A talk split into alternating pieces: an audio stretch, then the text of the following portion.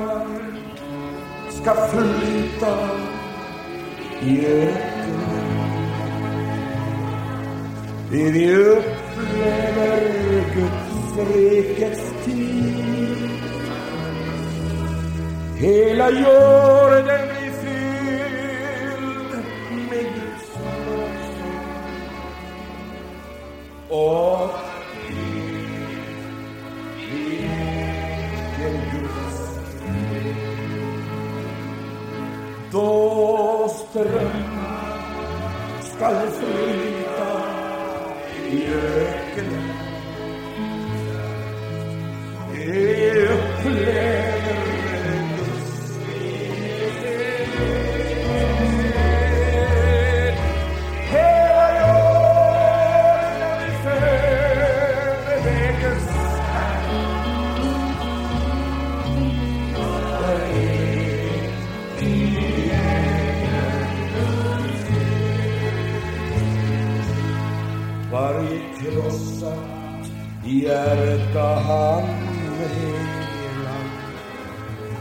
Han den blinde sinnen. Då den stummes tunga jublar och inga bojor synes mer. Varje fängelse ska öppnas. Världens synd skall förlåtas. Gud regera ska på Sion. Ty all makt är hans Då strömmar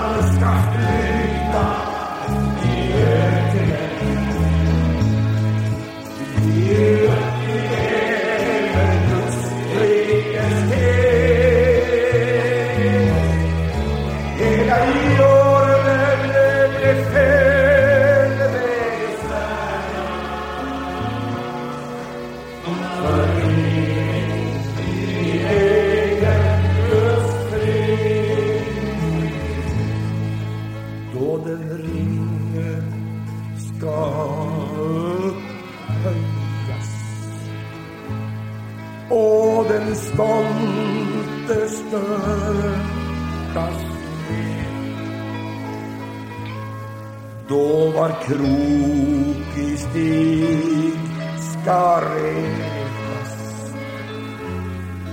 och Guds flod skall flyta bred. Då Guds härlighet och ära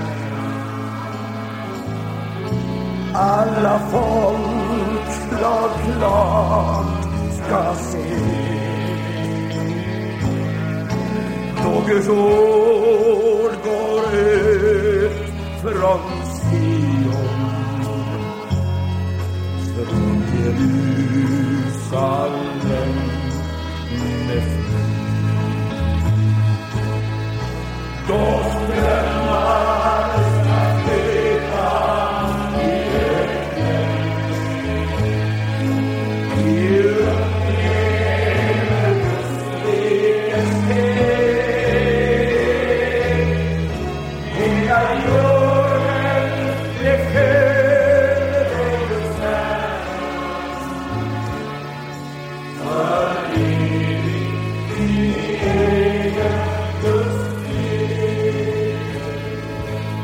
Välkommen då till en timme med Radio Maranata och vi är nu samlade här i studion Berno Widén, Hans Lindelöv och jag Sebastian Widén.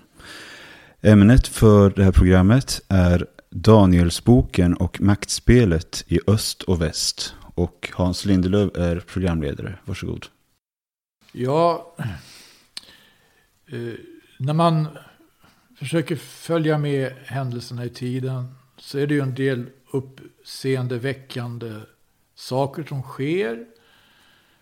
Eh, de som har makten, ja vad ska man säga om det? Att ha makt eller inte. Det är klart att de har makt, somliga. För eh, två år sedan, sommaren 2018, så stod Amerikas president Trump och Rysslands president Putin jämte varandra i Helsingfors i ett verkligt spektakulärt toppmöte. Och eh, hur har de här båda herrarna till exempel sedan gått vidare och hur har de handlat? Man får den ena dagen här efter den helt ibland omtumlande uppgifter om eh, ansatser till eller verkligt, verkligt maktmissbruk. Som eh, gör att jag kan inte låta bli att tänka på Daniel, Danielsbokens elfte kapitel. Eh, det är ett av kapitlen i Daniels bok, men ett kapitel som verkligen eh, talar profetiskt om härskargestalterna i den yttersta tiden. Hur, hur de kommer att vara och hur de kommer att uppträda. Jag ska bara göra eh, en, en, titta på några verser. Det är Därför att Danielsbokens elfte kapitel talar om, till att börja med, en väldig kraftmätning mellan syd och nord. Det står då om Nordlandskonungen som en väldigt framträdande eh, eh, härskare. Och Söderlandskonungen. Och striden dem emellan och ansatserna till att komma överens med varandra. Det böljar fram och tillbaka. Men det finns någonting karaktäristiskt. Nordlandskonungen är liksom inte bara en individ. Utan det är... det är... Eh, han får så att säga sina efterföljare. Men det står om den första Nordlandskonungen så här. I kapitel 11 i Danielsbokens tredje vers där då. Sedan ska en väldig konung uppstå och han ska härska med stor makt och göra vad han vill. Han ska göra vad han vill. Sen står det i sjunde versen efter ett försök till att förhandla om fred mellan Söderlandskonungen och Nordlandskonungen. Eh, I sjunde versen. Men, en av, men av telningarna från hennes rot, alltså det är Söderlandskonungens dotter, ska en stiga upp på hans plats. Denne ska draga mot Nordlandskonungens här och tränga in i hans fäste och göra med folket vad han vill och behålla övermakten. Nordlandskonungen gjorde vad han ville. Söderlandskonungen gjorde vad han ville. Vi kan läsa i vers 16. Då står det så här. Också den här kraftmätningen. Det handlar om konungen i Nordlandet. Som rycker nu mot Söderlandets makt. Han som på det viset rycker emot honom ska göra vad han vill. Och ingen ska kunna stå emot honom. Det heter också i samma kapitel i vers 36. Och då är det så att senare delen av det här kapitlet. Jag kan inte fatta att det behandlar den härskargestalt som ska uppstå i hennes tid. Som eh, flera profetiska eh, utsagor talar om även i Nya Testamentet. Där, det, där aposteln Paulus exempelvis skriver i Andra Thessalonikerbrevets andra kapitel om laglöshetens människa. Och Jesus talar i, i, i sitt, avs, i, i, i, sitt tal på Oljeberg till sina lärjungar och åberopar just Danielsboken. Talar om Eh, ett fenomen som han kallar förödelsens styggelse. Kapitel 11, alltså 36. Konungen ska göra vad han vill och ska förhäva sig och uppträda stormodigt mot allt vad Gud heter. Ja, mot gudars Gud ska han tala sådant att man måste förundra sig. Och allt ska lyckas honom väl. Till dess att vredens tid är ute, då när det har skett som är oryggligt beslutet. Känns lite svårt att ha nämnt Putin och Trump. Jo, det finns verkligen exempel tycker man. Men alltså, både Trump och Putin har ju visat upp sidor av, av liksom respekt för, för, eh, om man säger, ja, för gudsfruktan och för fromhet på olika vis. har kommit till uttryck. Trump har ju sin evangeliska stödtrupp i Amerika. Och Putin han har varit väldigt, väldigt allvarlig med liksom att visa respekt för den ortodoxa kyrkan.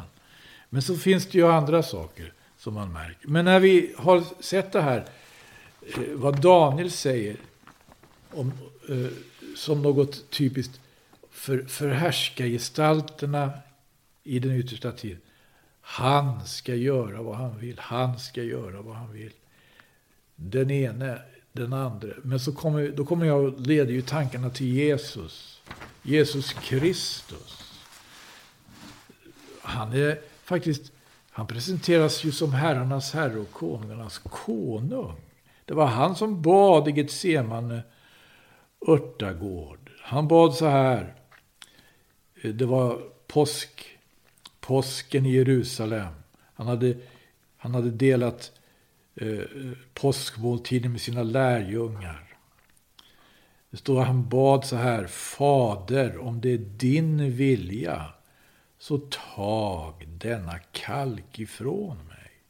Dock ske icke min vilja utan din. Det, det var något annat. Han bad så. Ske icke min vilja utan det är Jesus Kristus. Han kallas också för Lammet lammet. Han, eh, han gjorde inte vad han ville. Han bad att visserligen, om det var möjligt, att kalken skulle, skulle gå, honom, gå ifrån honom. Men alltså bad han också, ske icke min vilja, utan din.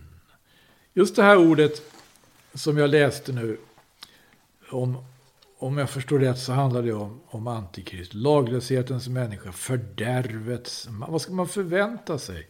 I samtalet här för några dagar sedan. Och då påminner du Sebastian om det här ordet. Och det var när, när vi talade om de här upploppen. Det, att man river statyer. Man river monument och river statyer. Vad är det ett uttryck för? Jag har hört någon säga tolka det på det sättet. Här uppfylls det som är sagt av profeten Joel. Att Gud ska utgjuta sina ande över allt kött. Att det skulle vara eh, en, så att säga, ett uttryck för att Gud utgjuter sin ande, att man välter de här statyerna, välter. Om de här statyerna representerar ett förtryck som verkligen aldrig har blivit riktigt tagits itu tur med, aldrig gjorts upp med, så kanske det ligger något i det. Men jag tycker det, eh, det, det, det, det är faktiskt att lägga märke till att det står så här. Konungen ska göra vad han vill och ska förhäva sig och uppträda stormodigt mot allt vad Gud heter.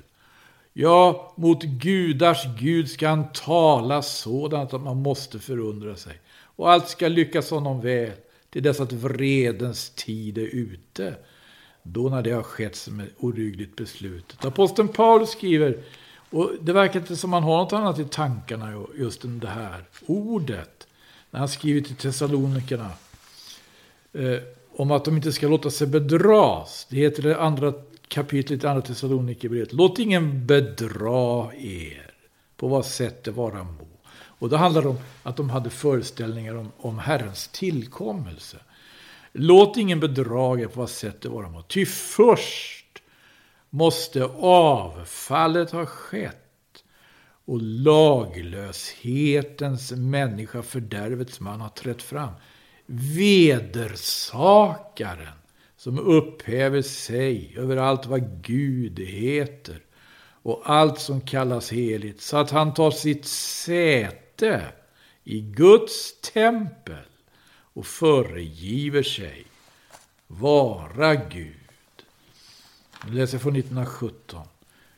Från grundtexten står det lite mer ändå här. Att han tagit sitt sätt, att han tagit sitt så som Gud tar sitt säte i Guds tempel och föreger sig vara Gud.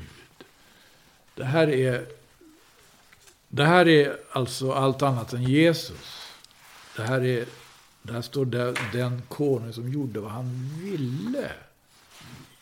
För det fanns ingenting där av det här. Alltså, alltså, icke min, ske icke min vilja, utan din. Och i Hebreerbrevet så står det ju om Jesus. Han, istället för att taga den glädje som låg framför honom, utstod korsets lida, aktade smäleken för intet. Nu sitter på högra sidan. Om Guds tro. Det är ju ljuset av hans exempel, ljuset av hans ord, vi ska tolka profetian som jag förstår. Eh, finns det anledning att vara vaksam? Det finns det, för det har han sagt att vi ska vara. Danielsbokens elfte kapitel innehåller mer. Det talas också om territorier. Det talas om en strid där alltså eh, makter, makter som förfogar över resurser. Det talas om, om rikedomar, guld. Det talas om förråd. Det talas om härar. Det talas om nationer och folk.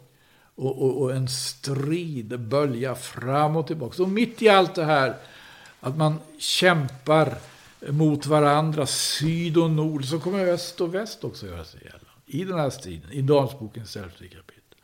Öst och väst Rykten ska höras från norr och från öst. Skepp ska komma från Kittim. Det talas om en, en, en, en, en slutuppgörelse.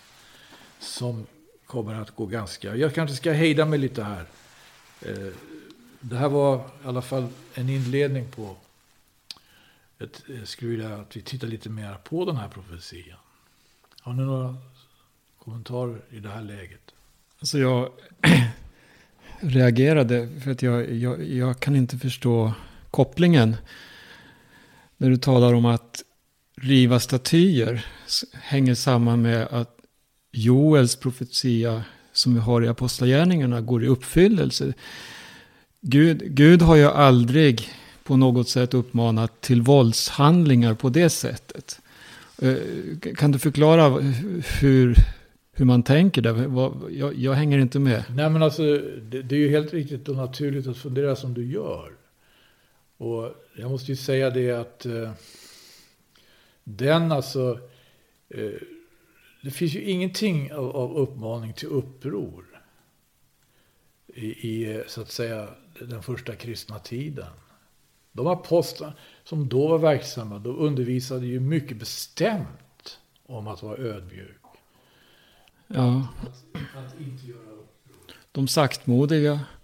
De blev slagna, de blev förföljda på olika sätt och fick utstå mycket våld från andra men aldrig att de lyfte handen på något sätt. Det finns ju naturligtvis en, en, en sida här därför att apostlarna trädde ju fram i öppen konflikt med de som hade makten. Men det var ju liksom, det var ju ändå en ödmjukhet. Det var ju en, en, en genomtänkt, om man säger, hållning. De exempelvis konfronterade översteprästerna och de äldste och de skriftlärde med, och, och ställde den frågan om det är rätt inför er att vi hörsamma er mer än Gud. Det får ni själva döma om. Men vi för vår del, Vi kan inte göra annat. Men det handlade ju om att tala i namnet Jesus. Ja. Det var ju det frågan gällde. Det handlar om att tala. Det handlar inte om våld. Det Nej. handlar inte om politiskt uppror. Det handlar om att tala i namnet Jesus. Ja. Och då så sa man, ni uppfyller ju hela Jerusalem med det här talet. Mm. Det accepterades inte. Men de upphörde inte. Men det var alltså samma apostlar som exempelvis skrev vid upprepade tillfällen till församlingarna ute bland nationerna. Att de skulle eh, ja, vara underdåniga. All, eh, all mänsklig eh, överhet, som Petrus uttrycker det. Ingen överhet finns som icke är av Gud, som Paul. Det var ingen fråga om alltså att sträva efter makt. Det var inte frågan om att förverkliga sin vilja, utan de kristna skulle ju följa Jesus. Jesus säger att hela världen är i den ondes våld. Och, det, och istället skulle jag, det här med statyerna som väljs, som appliceras då på Joels profetia. Jag skulle istället vilja applicera det på de konungar som du har presenterat här. Där man gör vad man vill. Ja, vad kommer ur det? Den revoltandan som finns. Vad kommer ur det? Det är det. Ja, Det kommer att stiga upp någon ur havet. Har vi läst i Uppenbarelseboken. Det trettonde kapitlet. Stiga upp ur havet. Det blir ett, ett väldigt brett framträdande. Det är också, kan vi ju jämföra med, eh, profetian om hur Jesus framträder. Därför det står så som ett rotskott ur förtorkad jord.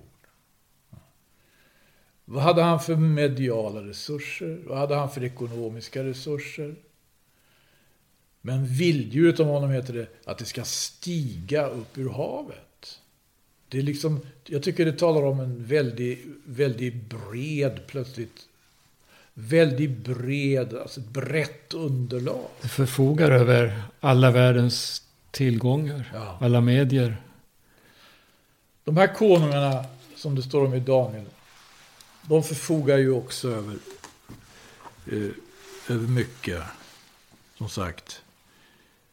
Det är härar, det är förråd, det är fästen. Och så är man ute efter territorier. Det är klart att när konungen, Nordlandskonungen bekrigar Sydlandskonungen, då är det ju hans rike han är ute efter. Sydland, Mm. och när Sydlandskonungen bekrigar Nordlandet, för det gör han och har viss framgång till att börja med, då är det ju hans rike. han. Men i och med att den här striden bör, börjar, fram, börjar fram och tillbaka så hamnar en av dem plötsligt i ett land som kallas för det härliga landet. Det heter så här då i den sextonde versen. Va?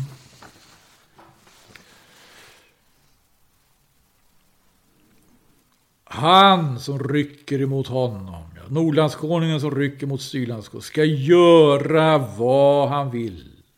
Och ingen ska kunna stå emot honom. Han ska sätta sig fast i det härliga landet. Och förstöring ska komma genom hans... Vad är det här för ett land? Det härliga landet. Talas det om Jerusalem eller? Nej, det står det härliga landet. Det står i 41 versen också. Och nu är det ju det direkt antikrist. Han ska falla in. Han ska bekriga Sydlandskonungen. Han ska härja värre. Han ska falla in i det härliga landet. Och många andra länder ska bli hemsökta, men dessa ska komma undan hans hand. Edom och Moab och huvuddelen av Ammons barn. Det kan man ju fundera på. Det härliga landet. Det står om det härliga landet. Så står det också i, i 20 versen. Det här tycker jag är intressant. Det står 20 och 21 versen om en slags generationsskifte. Eller ett viktigt skifte på något sätt. i, i, i händelseutvecklingen. Det är Nordlandskonungen som liksom eh, plötsligt försvinner. Men han får en ersättare. Det står så här i 20 versen. På hans plats ska uppstå en annan. En som låter en fogde dra igenom det land som är hans rikes prydnad. Men efter några dagar ska han störtas dock icke genom vrede, ej heller i krig. Vad är det för ett land som är hans rikes prydnad? Är det landet en prydnad i hans egna ögon? Eller är det prydnad i någon annans, i Guds ögon? Eh, och det, vem, vem är fogden?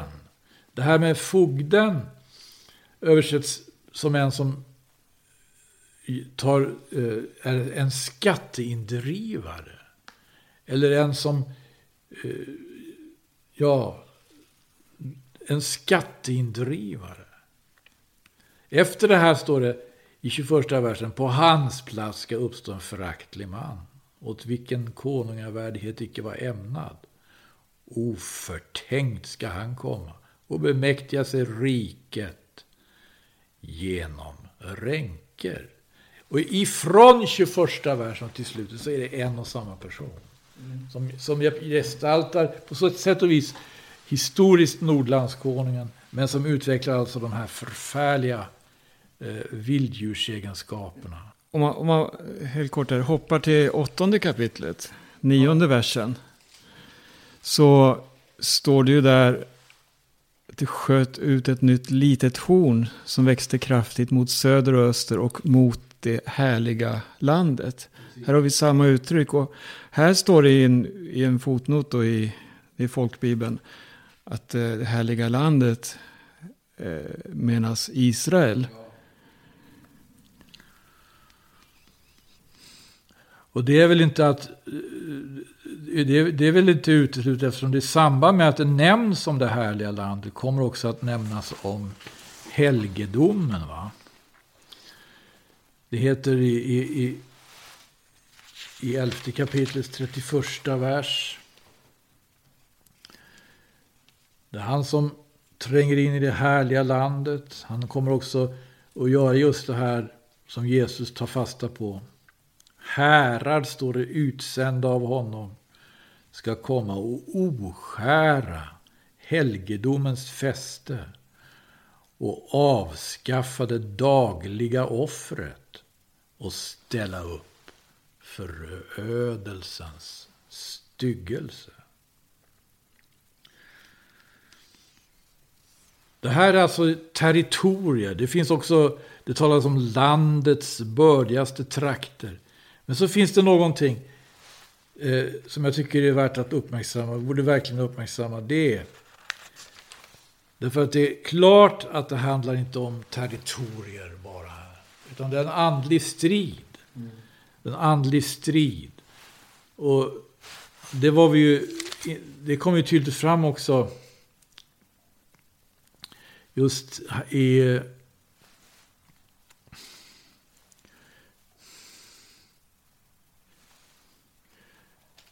i vers, vi kan ta vers 30.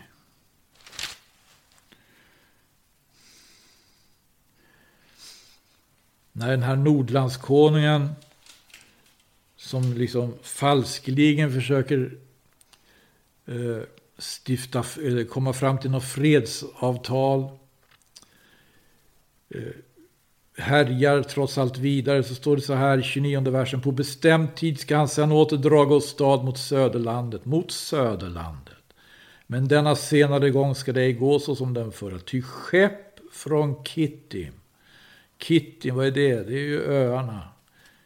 Eh, närheten där av, av, av Kreta och Skepp från Kittim ska komma mot honom och han ska förlora modet. Då ska han vända om och rikta sin vrede, inte mot det härliga landet, men mo mot det heliga förbundet. Mot det heliga förbundet. Och ge den fritt lopp. Och när han har kommit hem ska han lyssna till dem som har övergivit det heliga förbundet. Men nu måste jag fundera lite på det heliga förbundet. Det heliga förbundet. När Jesus själv tar fasta på den här profetian, då har vi ju en som talar om ett heligt förbund. Han talar om ett förbund, det nya förbundet i hans blod. Och när Hebreerbrevets författare grundligare går igenom vad det här handlar om så gör han en väldigt klar åtskillnad mellan det förbund som tidigare ingicks med, som det heter, eh, bockars och kalvars blod. Och detta förbund, detta förbund, det tidigare det var alltså skuggor bara. Eh, det här är ju naturligtvis eh, den, den andliga striden som, eh, eh, som inte begränsar sig till, till, till te territorier. Och som vi, känner, som vi känner av, vi som tror på Jesus som Guds son. Frågan är hur långt vi då kommer att få vara med och uppleva det här. Eh, som Danielsbokens elfte kapitel talar om. Det talas om de som gjorde sin vilja. De bad inte som Jesus. Ske icke min vilja utan det talas om de som angriper områden, angriper territorier, det härliga landet. Ett land som kallas för det rikets prydnad eller rikets ära. Men som, som angriper det heliga förbundet det heliga förbundet. Då har vi aposteln Paulus och andra Thessalonikerbrevet. Andra Thessalonikerbrevets andra kapitel. I fråga om vår Herres Jesu Kristi tillkommelse och hur vi ska församlas till honom bedja vi er, kära bröder, att ni icke vare sig genom någon andeingivelse eller på grund av något ord eller något brev som förmenas komma från oss, så hastigt låter er bringas ur fattningen och förlorar besinningen. Som om Herrens dag redan stod för dörren. Låt ingen bedraga er på vad sätt det vara må, ty först måste avfallet ha skett och laglöshetens människa, fördärvets man, har trätt fram. Vedersakaren som upphäver sig över allt vad Gud heter och allt som kallas heligt, så att han tar sitt säte i Guds tempel, naos, teos, så som Gud och föreger sig vara Gud. Kommer ni inte ihåg att jag sa er detta medan jag ännu var hos er och ni vet vad det är som nu håller honom tillbaka? Så att han först när hans tid där inne kan träda fram. Någon håller tillbaka. Någon håller tillbaka. Vem är det? Vad är det? Som håller tillbaka så att inte de här anspråken kan göras helt och fullt. Eller hur långt har det gått? Görs inte de anspråken helt och fullt? Men det kanske inte görs på det planet eller med det, alltså med det slaget av uppbackning ännu som det talas om här. Eller vad säger ni? Så det, rent spontant och när jag tänker på den versen som, det som håller tillbaka. Jag tror ju helt och fullt att församlingen här i tiden, alltså Kristi kropp, som är tempel åt den helige ande, har en kamp att utkämpa som inte är mot kött och blod. Det skriver ju Paulus exempelvis till eh, Efesierförsamlingen. Och han beskriver där också hur kampen är mot furstar, mot makter, mot världshärskarna här i mörkret och mot ondskans andemakter i himlarymderna. Och eh, det, det, det är den spontana tanken jag har inför den versen. Att församlingen är en maktfaktor som håller alltså alla dessa onda makter. Och som det stod här då, det som håller honom tillbaka, vedersakaren. Jag tror också det. Jag tror också det. det är, när vi läser exempelvis om församlingen, när vi läser om evangelisten Filippus. Så det var ju inte bara Filippus som, som, som var verksam. Guds ande talar till Filippus. Står det. Och Guds ängel. Med Filippus var Guds ande och med Filippus var Guds ängel. Och den församling som har alltså anden och ängeln så att säga kommer definitivt att mot, utgöra det motstånd som är laglösheten, laglösheten som den beskrivs här, inte kan eh, så att säga bryta igenom. Så länge församlingen, så länge församlingen med det så att säga, med, med den, med den så att säga eh, hjälpen från ovan är här i tiden. Man, man har kunnat, man har ju hört andra uppfattningar om det här, men jag tror det ligger nog till på det viset. Det här är ett bibelsammanhang som har väldigt många tolkningar. Det, det är svårt att säga rakt ut att så, så är det. Men faktum är att församlingen utgör en maktfaktor. Vi har fått uppdraget att bryta ner fästen.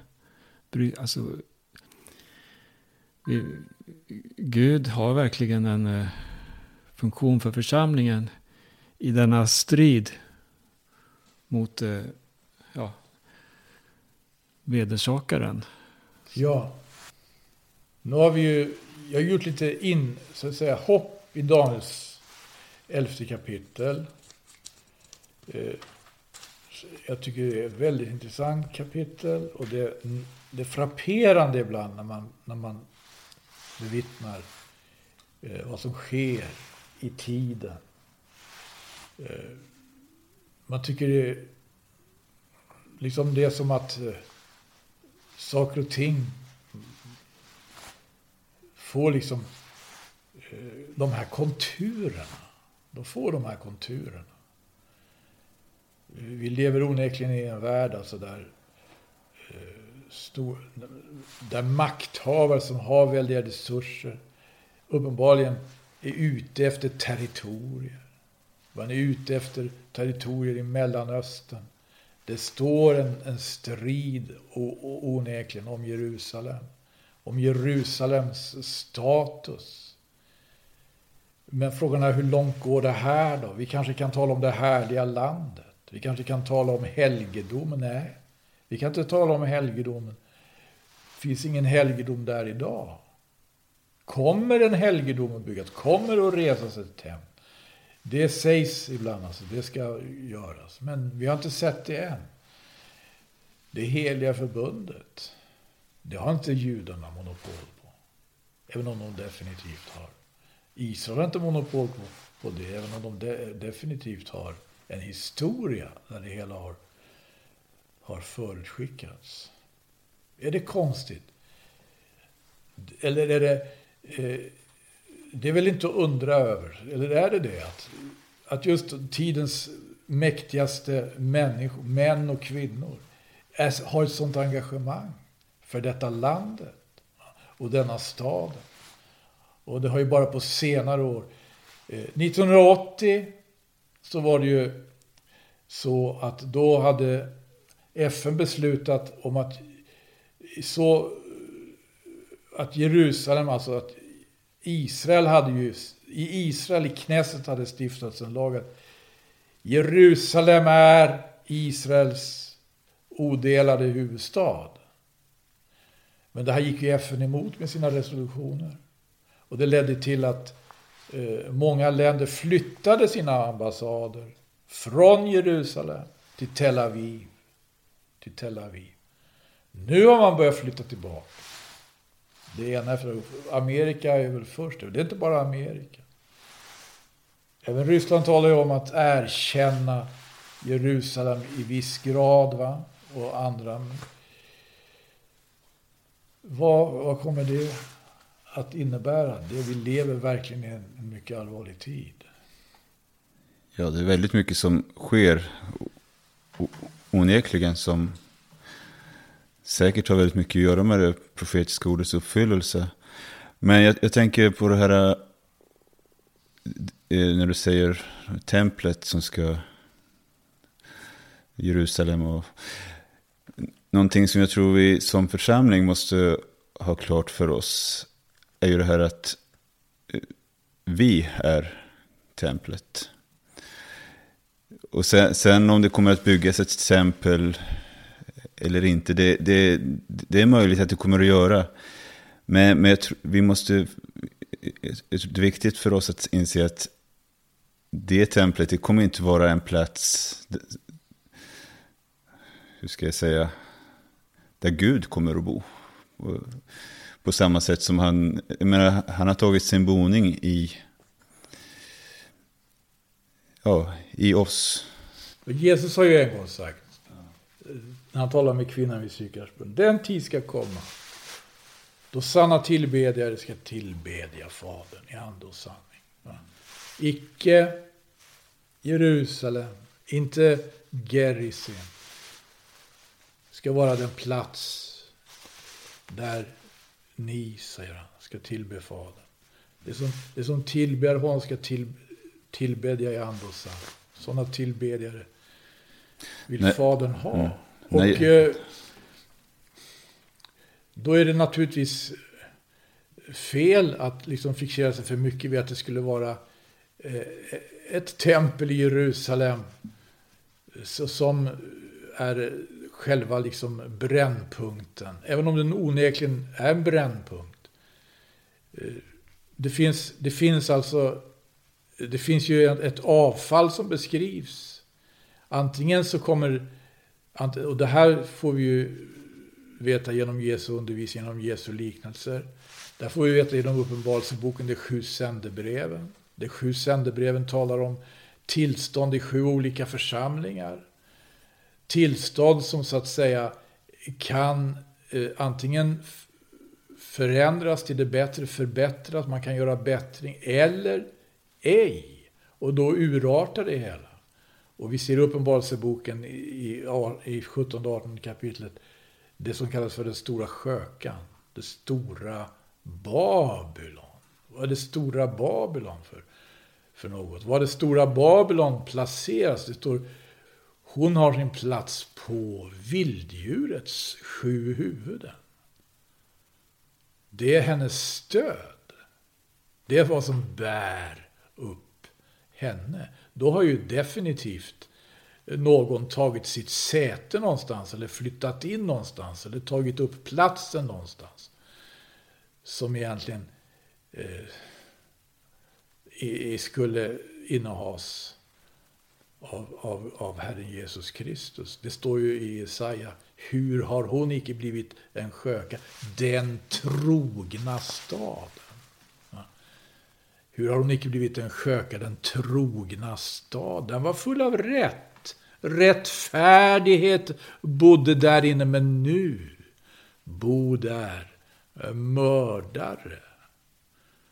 Vilken förfärlig, vilket förfärligt, vilken förfärlig omflyttning.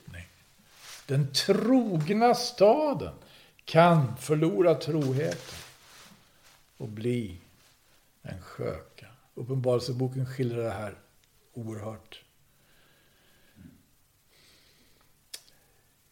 ska vi säga, ingående. Jag tänker på det här vi var inne på nyss, om templet eller inte. Det är ju det här att när Jesus offrades på Golgata, då revs den här äh, förlåten för alltid. Och vägen är öppen ända fram till Fadern för var och en som vill en som vill ta emot den här gåvan som Jesus ger. Och jag tänker också på då längre fram, eh, ett av de sista kapitlerna i Bibeln, Uppenbarelseboken, där det står om den här staden, Jerusalem. Ser han inget tempel, utan det är Herren Gud och Lammet är dess tempel. Så visst, jag, jag, är övertygad om att det finns krafter i tiden som absolut vill få upp ett tempel i Jerusalem. Men jag tror inte det kommer att vara ett gudstempel. Det är svårt att se.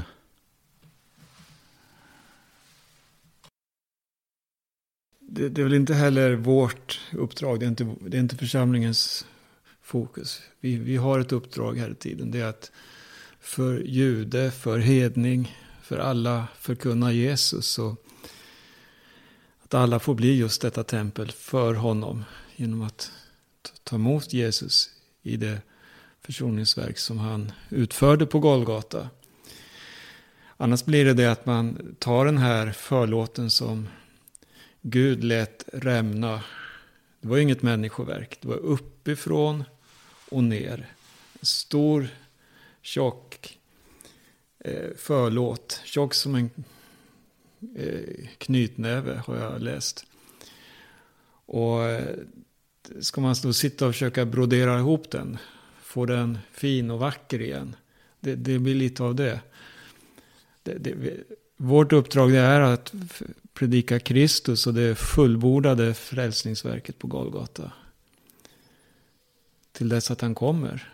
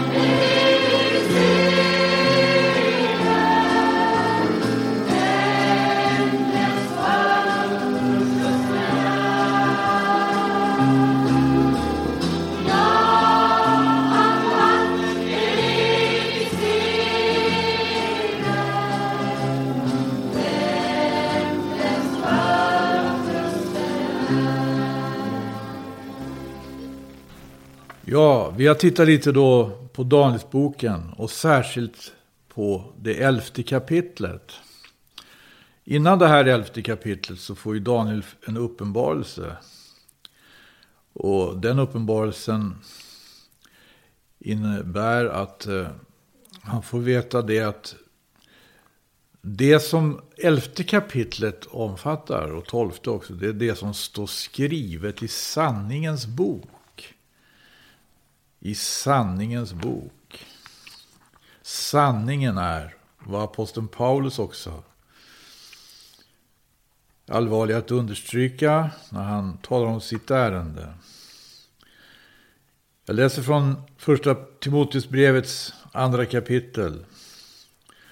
Så förmanar jag nu framför allt därtill att man må bedja, åkalla, anropa och tacka Gud för alla människor, för konungar och all överhet, så att vi kan föra ett lugnt och stilla liv på ett i allo fromt och värdigt sätt.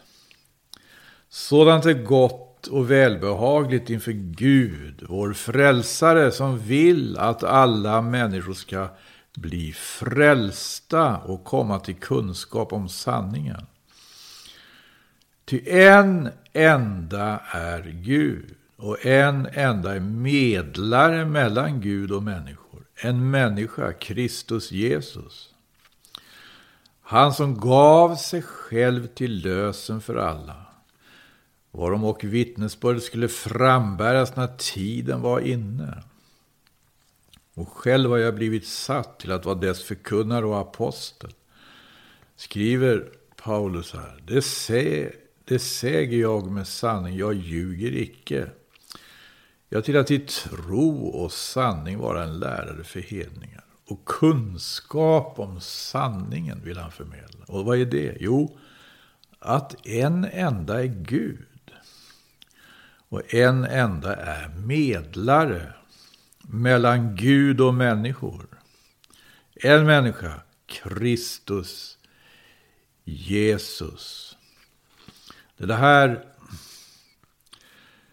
det är det här som eh, gör att det är så allvarligt med det profetiska ordet också. Därför att eh, det profetiska ordet avslöjar ju vilka krafter som vill komma in här och Eh, agera medlare. Det finns andra som vill agera medlare. Eh, många vill agera medlare i tiden, medlare mellan folk och folk, medlare mellan människor och människor och en del gör kanske rent av anspråk på att vara medlare mellan Gud och människor. Men här finns det bara en enda, skriver aposteln Paulus. En enda medlare mellan Gud och människor. Människan Jesus Kristus. Och det som Sebastian och även Berno var inne på.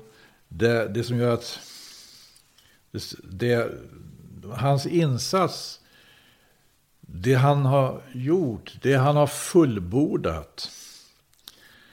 Eh, det kan vi läsa om i Hebreerbrevet också, Hebreerbrevets nionde kapitel, vers 11. Men Kristus kom så som överste präst för det tillkommande goda. Och genom det större och fullkomligare tabernakel som icke är gjort med händer det är som icke tillhör den skapelse som nu är. Gick han icke med bockars och kalvars blod, utan med sitt eget blod, en gång för alla in i det allra heligaste, och vann en evig förlossning. Ty om redan blod av bockar och tjurar och aska av en ko stängt på dem som har blivit orenade, helgar till utvärtes renhet. Hur mycket mer skall icke Kristi blod, då han nu genom evig ande har framburit sig själv såsom ett felfritt offer åt Gud, rena våra samveten från döda gärningar, till att tjäna den levande guden. Förlåten har alltså rämnat. Varför ska vi sy ihop den igen? Verkligen bra fråga. Förlåten har rämnat. Vägen är öppen. Det finns en medlare mellan Gud och människor. Människan Jesus Kristus. Den förhärligade. Människosonen på Faderns högra sida. Vi vill uppmana dig att av hela ditt hjärta ta emot honom. Lyssna till honom. Det, det var Gud Fadern själv säger då han döptes i floden Jordan av Johannes. Den är min älskade son, i vilken jag har funnit behag. Hör honom. Amen. Gud välsigne dig. Ljus bryter fram ur det djupaste mörker. Dag bryter fram ur årtusenders natt.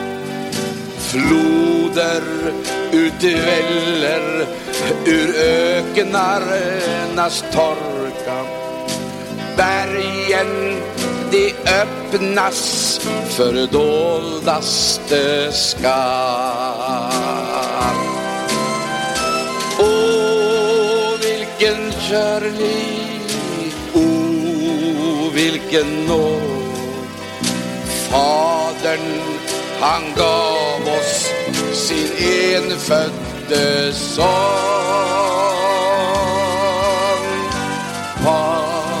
Paradiset som i blick han sådde växer nu upp en lustgård så skön.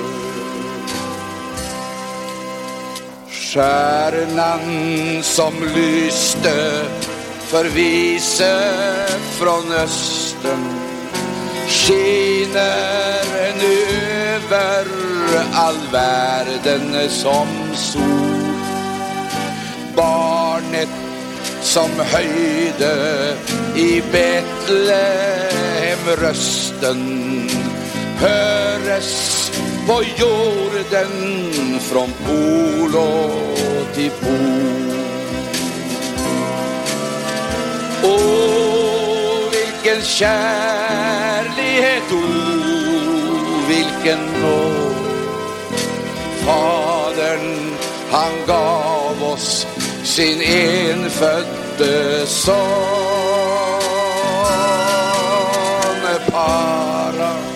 Paradised som vi han växer nu upp till en lustgård så skön. Jesus som kom med det levande nya Kristus vars härlighet vi nu har sett Snart är den dag då han åter ska samla alla de utspridda barnen till ett.